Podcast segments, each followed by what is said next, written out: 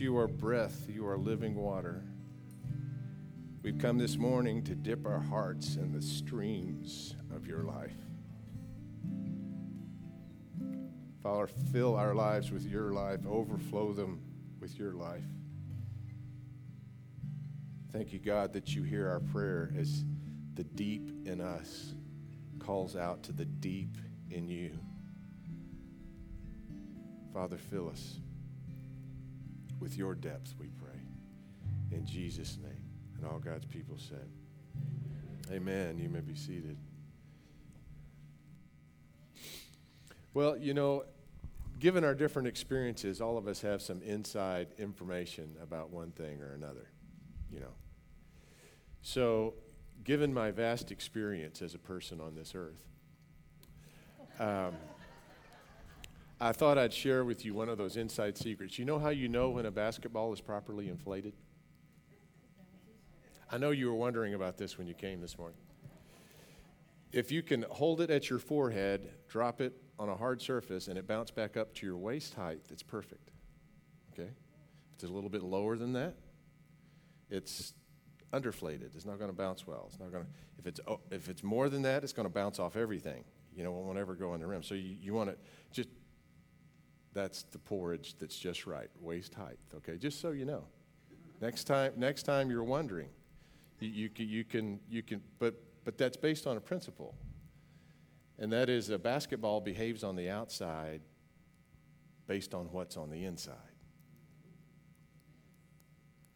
And you know, you, you look at people from the outside and you can't tell who's deflated and who's overinflated and who's just right. But God always knows. And, and inside us, amen. And inside us, if we'll look deeply within ourselves, we always know too. And so our worship is that deep calling to deep. Saying, God, I, I may dress up nice on the outside, but but you know the shape of my heart. God, I may seem like I have it all together. I may look like anybody else from the outside, but on the inside, Lord, I'm thirsty. I'm so thirsty for your goodness, for your love, for that peace that's mine when I dip my heart in the streams of your love. That's what this is about. That's what communion is. It's deep calling to deep. And as we do that this morning, that's our prayer. Lord Jesus, on the night that you gave yourself up for us, you took bread. And you gave thanks to the Father and you gave, it to your disciples, saying, Take and eat. This is my body, which is broken for you. Do this in remembrance of me. You can take the wafer now, partake of that.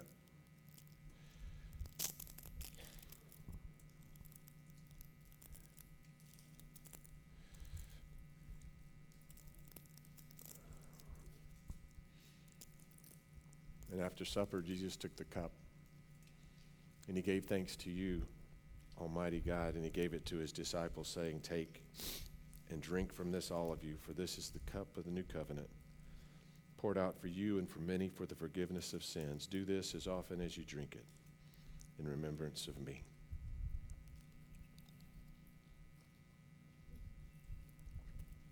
So, Lord God, in remembrance of you, we do these things.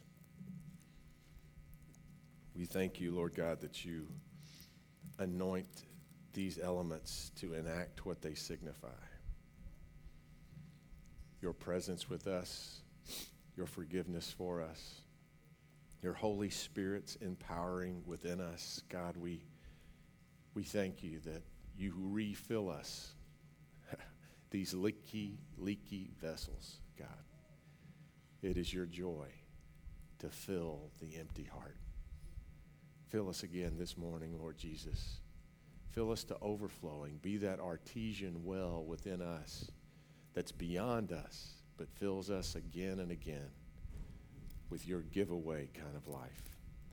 In the name of the Father and the Son and the Holy Spirit, we pray. Amen.